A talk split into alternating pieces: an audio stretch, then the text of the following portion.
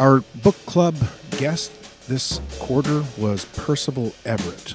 We had a great conversation with him at Chevalier's bookstore in the middle of Los Angeles. I had a great Facebook conversation with him uh, in the week preceding that. He's the author of some 29 books, uh, some couple of poetry books, uh, a children's book, a uh, few collections of stories, and uh, mostly novels. Um, one of my favorite novelists. He has um, a reputation. He's a kind of a writer's writer, has a great reputation among writers, teaches at USC, and uh, we talked about his latest book, Half an Inch of Water. Came close. a protective crow, a watch crow. A watch crow. And uh, now, my wife told me that I was I really shouldn't do this, but I, I that I shouldn't expose you like this. But it, it turns out that you've never actually seen a horse. Never seen one. No. Yeah. This is just all the all this ranch fiction is just, it's just imaginative work. I watched Flicka, and um, and and Fury, and that was that was my, my uh, research your for full this, background. yes. Yeah, no, you uh, you uh, you are a, a rancher, have been a rancher, have spent time on ranches, Yes, I, I trained horses for twelve years. Right? And and the, there's a whole series of your books, uh, some collections of stories, some novels that are set in this western ranch land, um, and you keep returning to it. Is that uh, is that in part because of those years, or is there, or do you still hanker after that life? Well, I suppose one one spends a lot of time with with any animal. Um, I think especially big animals, they become a part of how you see the world, and and I always want to be with horses. Um, I'm not now, um, but um, but I, I think it's, it's it's a part of the way I understand things. And and one of the things on the uh, in our Facebook conversation, we, uh, somebody asked about all of the animals, and one of the one of your responses on the Facebook page was uh, that you liked animals because they don't betray you, they don't lie, they don't they, they they're they're they're decent people. Animals, They're honest. they're honest. Yeah, they, they don't have any hidden agendas. They, they just, um, they're, it's not that they're predictable, because they're not, but um, they, they come into, into this uh, relationship without any ego, and that's nice. In in a lot of your books, um, the the people with the biggest egos are the people with the that that get treated most. They, they you don't like them, uh, the people with the biggest egos, and the, those people are often professors who know something about literary theory. And I'm trying not to take this personally. Well, you know, I, I, I call them as I see them.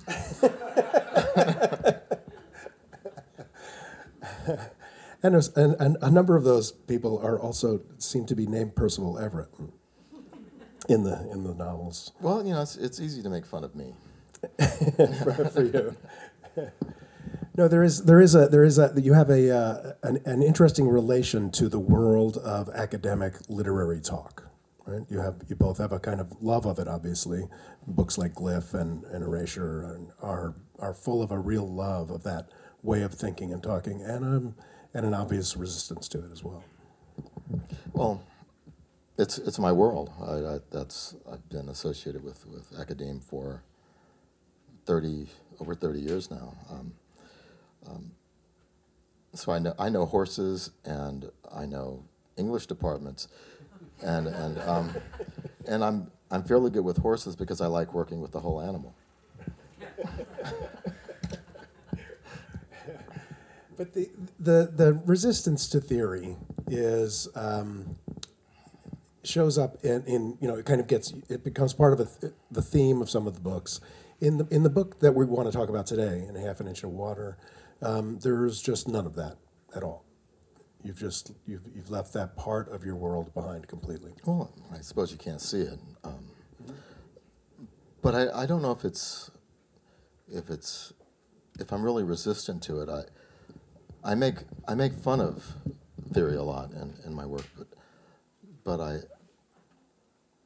but I don't think I'm dismissive. I, I, I, think it's it's fun much in the way the French were having fun when they when they when they do theory. Yeah, because I think like SZ, um, it, the, the the Barthes book is is a comedy, right? I think so. Yeah, I mean, I don't think that um, Barthes was um, was completely serious at all. I, I, think he's he's having us on, mm-hmm. and I think it's a good ride. And, and so when I use the other voice and unvoiced fricatives for FV mm-hmm. in that novel, um, I'm I, it's it's as much a, an, an, homage as it is a, a parody. Yeah. Does everybody know S. S. Ed, the, or should I, should I say what it is? Okay, it's, a, it's a Bar- Roland Barthes' book uh, in which he takes a story by Balzac uh, and talks about it. The, the, story is, is about 20 pages long, and he talks about it for about 150 pages, yeah, you know, kind of going through sentence by sentence. And, and part of the comedy is that it's a, an attempted scientific approach to the question of how stories work. And always you read if you read all of the footnotes for one of one of the sentences, the most obvious thing about the sentence he never mentions. He never talks about it. Yes. Right? That's a it's a comedy of how what happens, you, happened. He never talks. you don't you don't get to the essence of the literary, no matter how much you talk about it. Well, yeah, and I, th- I think that's the point. So in the in the novel, I I employ the same the exactly the same um, method that he employs in in in, in and um, examining Racine, I think, and to SZ itself. Mm-hmm. And, um, and so I play with his sentences. And it's probably really boring, but I had a good time writing it. I don't think it is.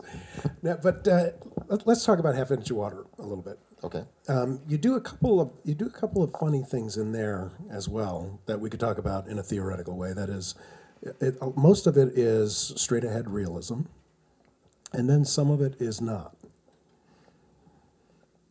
Okay. and I'm assuming that that was on purpose, and that uh, that uh, that you might want to ex- tell me why you you know there's a there's a the, the story of the woman who walks who takes a ride out um, and goes into another world, into a fantastical world, and then comes home. Well, I, am Well, I'll back up a little bit and okay. talk about an experience. I, I've, I was fortunate. I've been fortunate in in my years to have lived with um, um, Plains Indians. Um, I lived in the Wind River Reservation in Wyoming, uh, but it was it was um, uh, in South Dakota that that I had a rather strange experience. Um, uh, my native friends always talked about about little people, and apparently there are lots of stories about little people. Uh, no one ever has seen a little person, um, but they all hear stories about it. So and so said that someone saw a little person's camp. It always would mean that something was going to happen. Um, but when I, but as I was walking along the Grand River, uh, not far from Sitting Bull's cabin, um, uh, and I forget the name of the reservation. It's the Lakota Reservation right next to Mobridge, um, South Dakota. Um, my friend and her grandchildren were maybe 50 yards behind me, and I was walking along the river, and I saw two sets of footprints along the river. I, I, I, I, I track animals, and I, I track people, and, and I, but these footprints were maybe the size of a, a four-year-old, both of both sets. Um, Human feet. Well, moccasin feet. No, no, tread, no toes, just moccasin feet. Uh, two sets parallel for maybe a quarter mile. And I've known some kids, and I don't know any four-year-old that can walk in a straight line for more than, than 50 feet. And, and, and this was remarkable to me. And then the footprints stopped. They didn't go into the leaves up on the bank, and they didn't go into the water. They simply stopped. And I, and I was on a knee as my friends joined me, and they said, What is it? And I, and I explained to them that I've been following these tracks. And if, the tracks aren't the remarkable thing. The remarkable thing was the reaction my friends gave me when I told them. They said, Oh, little people. And they just walked on. and that's what and that's what I love. It it wasn't remarkable to them. Mm-hmm. It was just little people, and and so when I when I'm told that these things in the stories are fantastic, in a way I'm thinking, well, maybe. Yeah, well, I, I think I think we, we get that right. As as we read that story, we get that sense that this is not we're not we're supposed to think about what this change of reality means, and it could mean a number of different things. I thought maybe she had a stroke and she came back and kind of re- recovered enough to come home. Thought maybe any number of things had happened uh, that you could explain in a realistic way. Uh, and I thought that perhaps it was that she actually moved into another dimension and that you were purposely kind of working in a fantastic mode. You only thought stroke because we're of that age now. I, I, I think I, I think I just had one. Um, but you, did that is that did that cross your mind as a as a readerly reaction to it? You know, I would never answer that question. Oh, is that right? Yeah. Because we're allowed to think whatever we want. Well, that's true anyway, whether I say so or not. But um, yeah, I, I just once I make the story and it's gone, I, I have Yeah. nothing to say about it. Okay. So thank you very much for coming. it's been wonderful. And um, when you when you teach writing, um, that that uh, you are obviously kind of going over the kind of success or failure of a story on the part of your students, and so you're going to be talking about it at that point. But of course, it's not published yet, so therefore it's fair game. Well, yeah, there's there's a huge difference between talking about making a story and talking about a story. Um, and and even then, um, if, if if there's any truth that I know about making fiction is that once you let it go, you can't control it at all. Um, so you can think you mean all sorts of things, but none of that really really means anything. Yeah. And that's the exciting part. I have people tell me uh, what they think the stories mean, and, and I think, wow, that's really good. I wish I meant that. Yeah, yeah. And, and then they say, did you mean that? And I always say, well, yes. of course I did. Um, who's who's the author of the the lime twig and the, the Jack Hawkes. Jack Hawkes? Yeah. Uh, I, I I was a graduate student taking him around my graduate campus um, when the Passion Artist came out, and the Passion Artist has a has a character in it that has a beard, smokes a cigar. He's from Vienna, and he's a psychoanalyst. and uh, and I said, I love the Freud character, uh, and he said, the Freud character. I said, yeah, the guy with the beard and the cigar from Vienna. And then he goes, oh, yeah, of course, I, I meant that.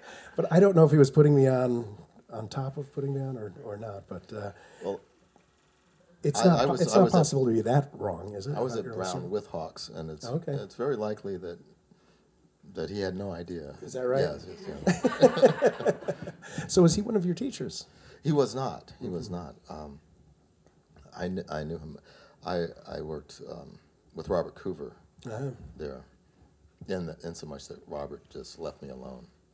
And, and, and a man named R.V. Cassill, who was not my teacher, but my chess partner, and happened to be the worst chess player in the entire world.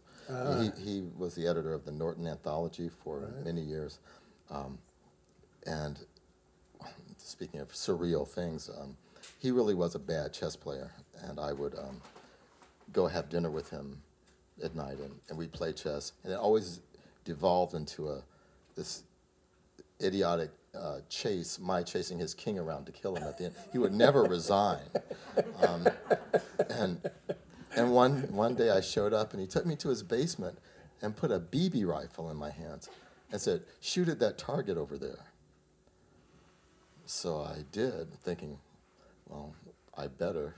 and um, and the next day he came to me at the mailboxes on campus, and he sounded a lot like Richard Nixon. I read, Percival, um, uh, I figured something out. And I said, well, what's that? What's that? Verlin, it's Verlin Cassill. What's that, Verlin? He said, when you figure out why, as a uh, as a right-handed person, you shoot left-handed, this novel will fall into place. So, Verlin, I'm ambidextrous. he said, oh. And and then the novel fell into place. Uh, yeah, a couple of years later. a couple of years. um, and uh, do you have a favorite book of your own? And does it change You mean that I've written? that you've written? Oh, um, no. I uh, the answer that I have to that question is is uh, from Walter Van Tilburg Clark, and, it's- and I wish I could take credit for it. He said, "I love all my children, geniuses and idiots alike." and um, no, I, I really I, I'm I, think I, I call it the mama school, mama bear school of of, of treating fiction. When I once I kick it out of the den, it's on its own. Yeah. Um, um, there were some that were more fun to work on, but I don't know if that makes them better. Um, um, and mine, and some that came uh, very quickly. Um, and I wish that would happen again, but, but it won't.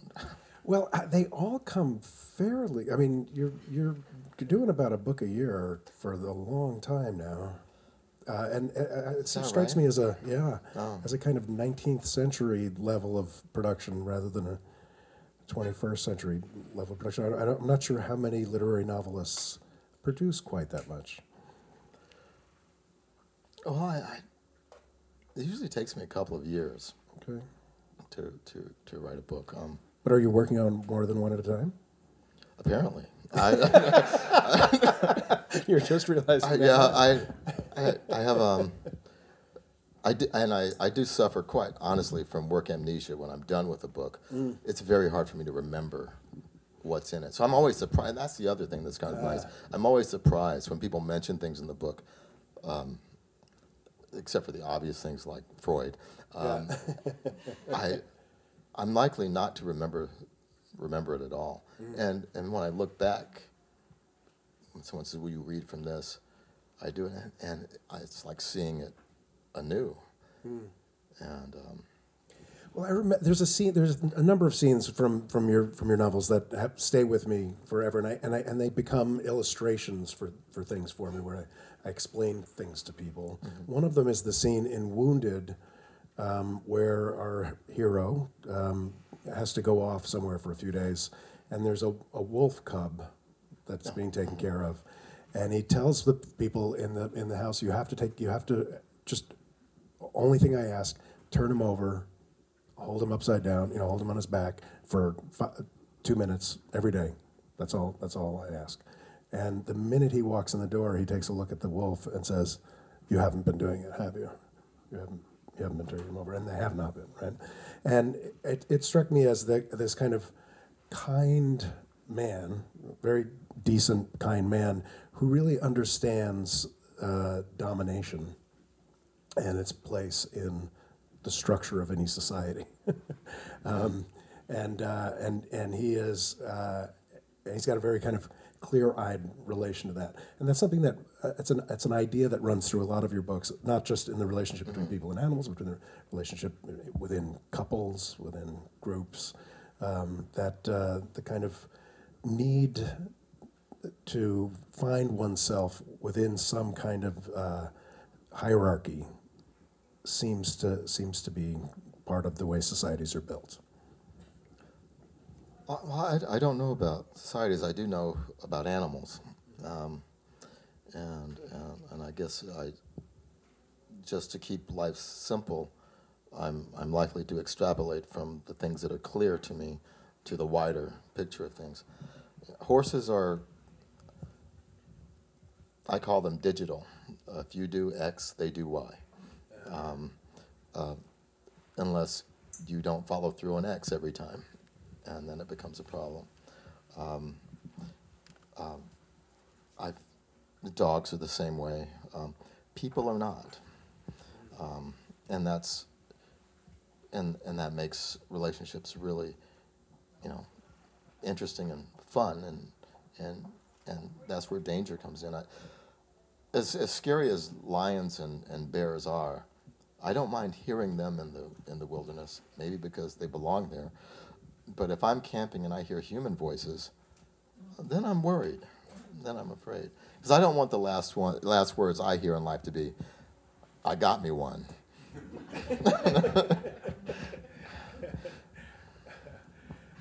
This this this book though has um, has very little violence, Yeah, I, I, I think that's right. Um, which I guess surprised me because the it, it, one senses it lurking a little bit here and there, uh, and then it never happens. And it's not like you have not written violence in the past. You, you, you. That's true. I, I, Yeah. I do have some violence. my- Um, and I'm just wondering that just is just just the way these stories came out. Are you I hadn't thought about, I hadn't thought about about that. Um, the stories they go where they go, um, um, and I know that there's the one story about the um, the sheriff that gets close to the violence. Well, there is violence in that it has happened off Yes, off page. Um, um, he discovers the um, discovers the violence. Um, but other than that, I, I think, I think the um, all the danger comes from from either uh, the people themselves or the world in which they live, not not so much um, other people. I yeah I I don't know why I said there was no violence. There's also there's a head in a box, isn't there? Oh, just that's just a head in a box. don't don't overreact to that.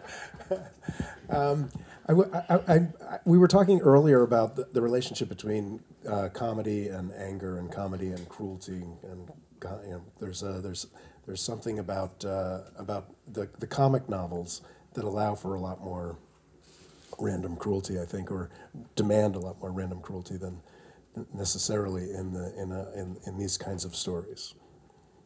Is that fair to say? I don't know. I've never thought about about that. Um,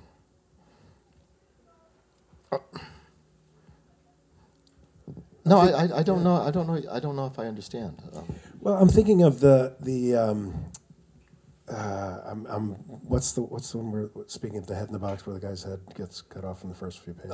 oh, uh, American. Desert. American Desert, right? And American Desert turns into this orgy of, of, of violence um, at some point. Um, but it's it's a it's a it's a comedy. Um, by, it's a pretty dark um, and uh, and dreadful comedy, but it's a comedy. And there's something about kind of upping the, the, the violent um, ratio that, that makes sense in that book and that, that feels like uh, you're looking at human life in the way that you like to look at it, um, which is complicated and, and, and, and full of the, the kind of varieties of, of experience. But in, the, in, this, in these kind of quieter stories, uh, the violence doesn't make as much sense. I mean, the head in the box is a is again another aspect of this kind of fantastical at one level, right? Um, because it kind of appears and disappears. Um, Yeah, I- I'm just trying to remember in American Desert. Does this, do people get killed in that? I don't, don't remember. I know he's the, the character loses his head literally, um, uh, but but but he's he's dissected at one point by a scientist. But I don't remember. I honestly don't remember what. yeah, there's a there's a there's a kind of whole um, white supremacist army out in the desert that kidnaps him and uh, there's Yeah, but that's not fantastical. No, that's not fantastical. that's that's what I mean. The, com- the, the comedy upholds Yeah, a, a level of violence yeah. that the because these are kind of domestic dramas in a way. Uh, the, the These, stories, these the stories. stories in yeah, I, I think that's Water. probably. I think that that's true. That the work. It, these stories are more domestic than than than I think most other, even my other realistic novels. Um, um, and that and that's something interesting. I, I, I like that you use the word domestic. I, I like that word, um, and it's a word that gets used in a very sexist way. You know, they say of women's novels they're domestic, and and and um, I don't know what they they um, and undomesticated. I guess. undomesticated. Yeah. Um, what, and I was there's the um, what's the guy's name? Um, Franzen, who gets the cover of of of uh, what's that? Uh, Time or something, uh, the great American novel. But his work is is as domestic as say Marilynne Robinson, but her she gets called domestic. She doesn't get the great American novel cover, and that that's uh, I think that's kind of strange. Yeah. But but you are you are you are comfortable with this with this Oh yeah, I, qualify I, for I, it. I kind of like yeah. it.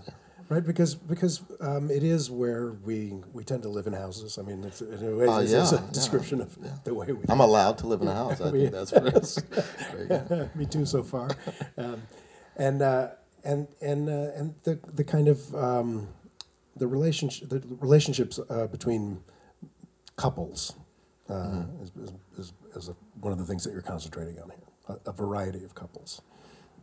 Yeah, I, I think that's that's true. Even in the you mentioned the, the story about the old woman who, um, the relationship with her with her deceased husband is still important to her. Even her freeing herself from from him. Yeah, I mean, she's thinking about that relationship in the way one does. Yeah, I, I think that I think that's right. Uh, and the relationship of the man and his daughter. Um, yeah. And uh, I want to I want to turn it over to the to our to our book clubbers and make it uh, uh, the, uh, get the book club going. Um, what's what's the question that you wish an interviewer would ask you? Not that one.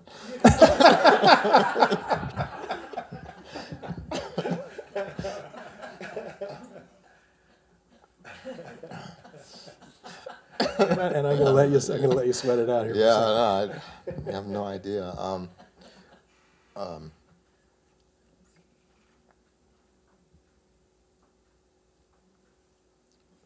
uh, when are you going to stop all this writing stuff and do something useful? yeah, no, I, you know, you I do because I think it's a fair question. because we have we have we have talked before, and and that that that that idea is something that you've that you've mentioned to me before.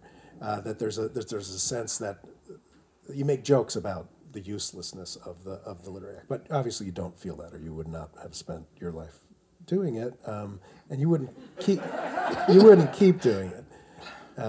Why not? I, um, I mean, No, I, I- I do think that the I think the, the novel is the queen of the sciences. I think it's the most sophisticated form of human understanding ever devised, um, and I think that the people who can do it uh, at the level that you do it uh, are the most important pe- people in our culture. So that's on the other hand. and yet you still can't date me.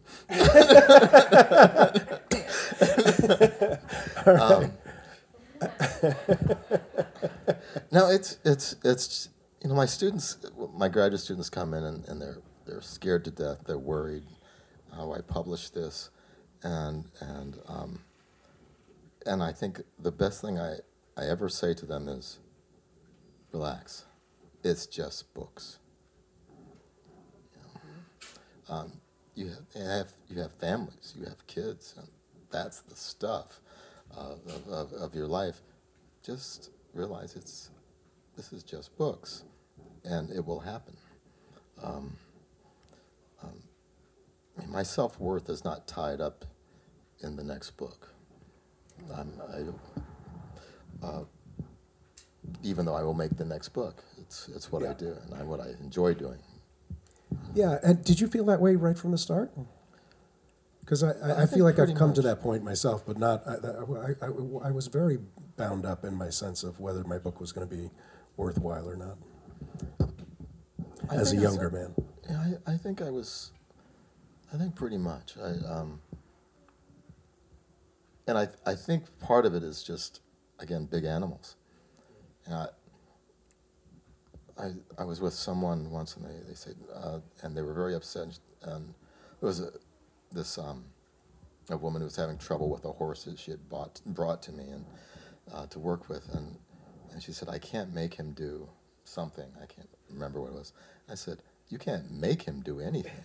I said, I, I, I, weigh 180 pounds. That horse weighs 1,200. I can't make that horse do anything. Um, I c- but I can, I can, I can trick him. I can convince him, but I can't make him do. And that, and that's kind of how I view novels. I, I can't make the novel mean anything. I can't. I, it's a it's it's it's a stance. I and, and it's kind of fun. And it, it is it is still fun. Yeah, parts of it are fun. It, it's it's um, you know writing a novel is like knowingly entering a bad marriage. uh, it's it's a dumb thing to do. Um, And then you know it's going to be over. yeah, it's going to end badly no matter what you do, and and and your friends and family will try to talk you out of it, and you won't listen to them. Um, and every morning for a couple of years, you're going to wake up and see that that that that face, and yeah. and try again to and, make it and try to make it work. work. On that note, yeah. Oh, I have two questions, but I'll just, I don't want to be picky, so I'll just start. Um, I've heard other fiction writers talk about, uh, that the story takes over, the characters take over. Um, I'm a nonfiction writer, and I've never had that experience. And I'm kind of envious of it, but, um, and even as I ask this, I realize you probably are not gonna wanna answer this, but I wondered if you could talk a bit about that aspect of writing fiction, of when you feel like it, something else is taken over. I wish somebody would take over.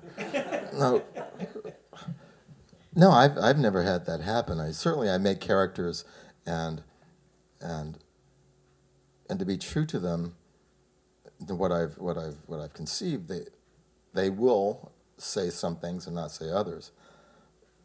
But when I go to work, I'm God.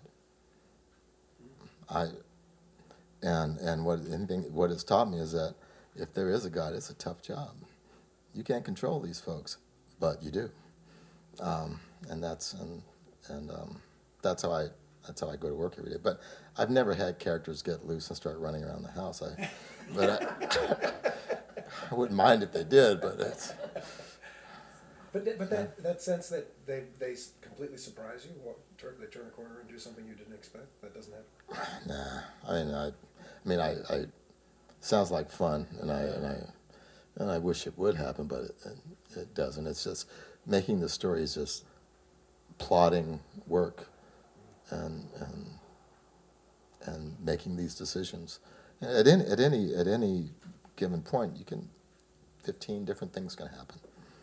Um, if there's a yes or no question, it can be yes or no, but all sorts of things. A, a tornado can come, um, and and you just make a decision to do it or not. Um, but it's, I wouldn't say. I'm, so I'm sometimes surprised at where stories go when I'm figuring them out. But once I start writing, I kind of know what I'm what I'm doing. Can I ask my second Yeah, question? sure.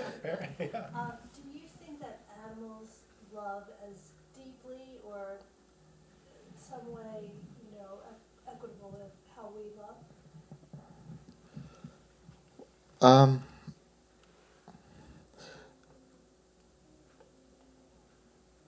well, it's, it's hard for me to attribute to them the word love, and um, they their my belief that their love for us is not bound up in our returning it. Um, they don't love us to get anything back. Um, Oh, I, don't know. I don't know about cats. I have to say, I've, I've had I had a cat, but his name was Cat. Um, um, but dogs and mules are my favorite animals, and and um, and and it, and it, there's something quite honest about about they, they can become angry with you but they but they never stop loving if using that word. They're they're devoted to to people their people. And I think they sense sense um, I think they certainly enjoy the affection we give them um, but I, I there's just something clean and honest about it I just like it. And yet the, uh, the the poetry collection is called Trout's Lie, which is both where the trout is hanging in the water, but also about a, its Well, I've deception. Had, I've had trout lie to me all the time. Never had a pet trout. but I wouldn't. They're un- unreliable. And,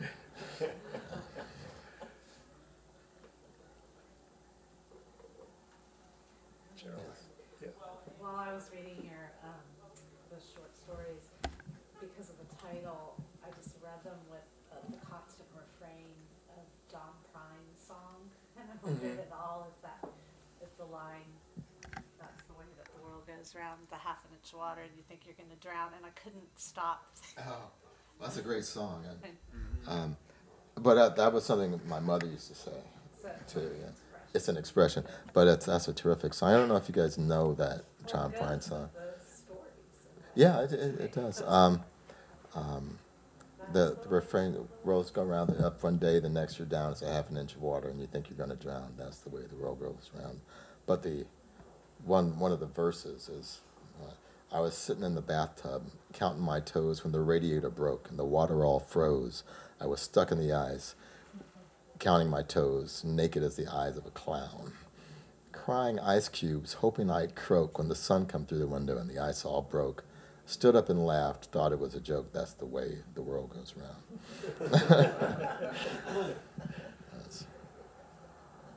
Yeah, John Prine is great. Yes. Gerald, you were gonna. You, you mentioned your, your advice to, to writers about being able to let a book go, and, and I think a couple of the stories that, in, in the collection, you have people that are, they're making the stories, and, and it, it's very important, they're just putting the story together, and I'm, I'm thinking of the, th- this guy who's just gotta find out who Billy White Feathers is and what he looks like, and it's almost kind of, you know, takes kind of a, a darker turn. And then the, the last story, the, uh, Mrs. Cloud needs, needs to know that somehow to finish this story about Davy in there. And, and I'm wondering, when you write, do you, are you thinking in terms of, well, what's, what's the effect on readers, and towards the reader about, you know, being able to see their lives in, in fictions, things like that?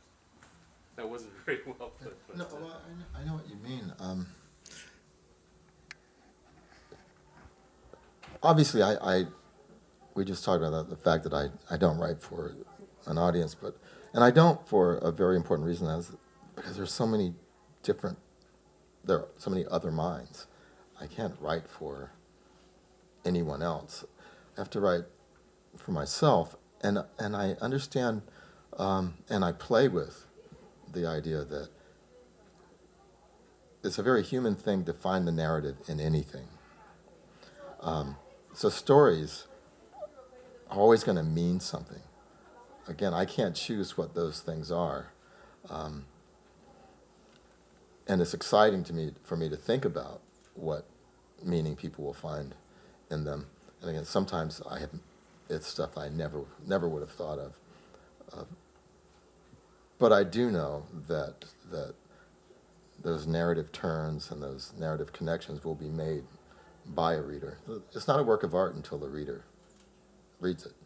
It's it's you know the light doesn't come on until somebody flips the switch, um, and this is the same with a, with a book. Until somebody reads it, it's it's a it's a, a light bulb with no battery.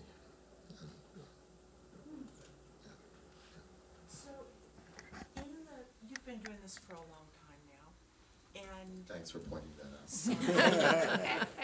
we've all been here. Um, and I'm wondering how it's different for you now. Um, This whole business of writing. you know, I'm actually thinking about crafting stories. I'm thinking these the stories in in Half an Inch of Water, just as stories, are so compelling, and they're really. Um, I mean, I, I, I always I wa- always want to find out what happens in the stories that you write. But these seemed to me to really skate close to the edge of maybe being too much, but never going over it. Um, I thought they were really skillful, and I wonder if you feel, you know, you wor- you spend your work your your day job working with people on the craft of writing. If you feel the growth of that skill when you work. Well, I, I someone I'm going to talk about the word craft for a second. I don't believe in craft, and and someone at Bre- I teach at Breadloaf Writers Conference very often. Yes, you were. I was looking at you. um, and and I was I one year I did teach a craft class, and it was an anti-craft class. Um, I don't believe in rules of any kind. I don't like rules. Um, I don't think they help fiction. Um, and I think, and it's, and it's one of the reasons I can't write a screenplay. Too many rules. Even the formatting is, seems to me wrong-headed. I, if I could just write it on, on legal pad and have someone act it out, I might be happy with it. But all this centering stuff, and I, got, I can't type, which is partly why. I, um, um, but I, it, I just want my I want my students to think I'm making art, not I'm crafting a story. Um, I, you know, we can get rid of some of those craft ideas pretty quickly. Yeah. Setting, well, the story has to happen someplace. What about character? Well, it has to happen to somebody. Um, plot, well, that somebody has to do something. you know, it's very simple. But does it feel different to you? Uh,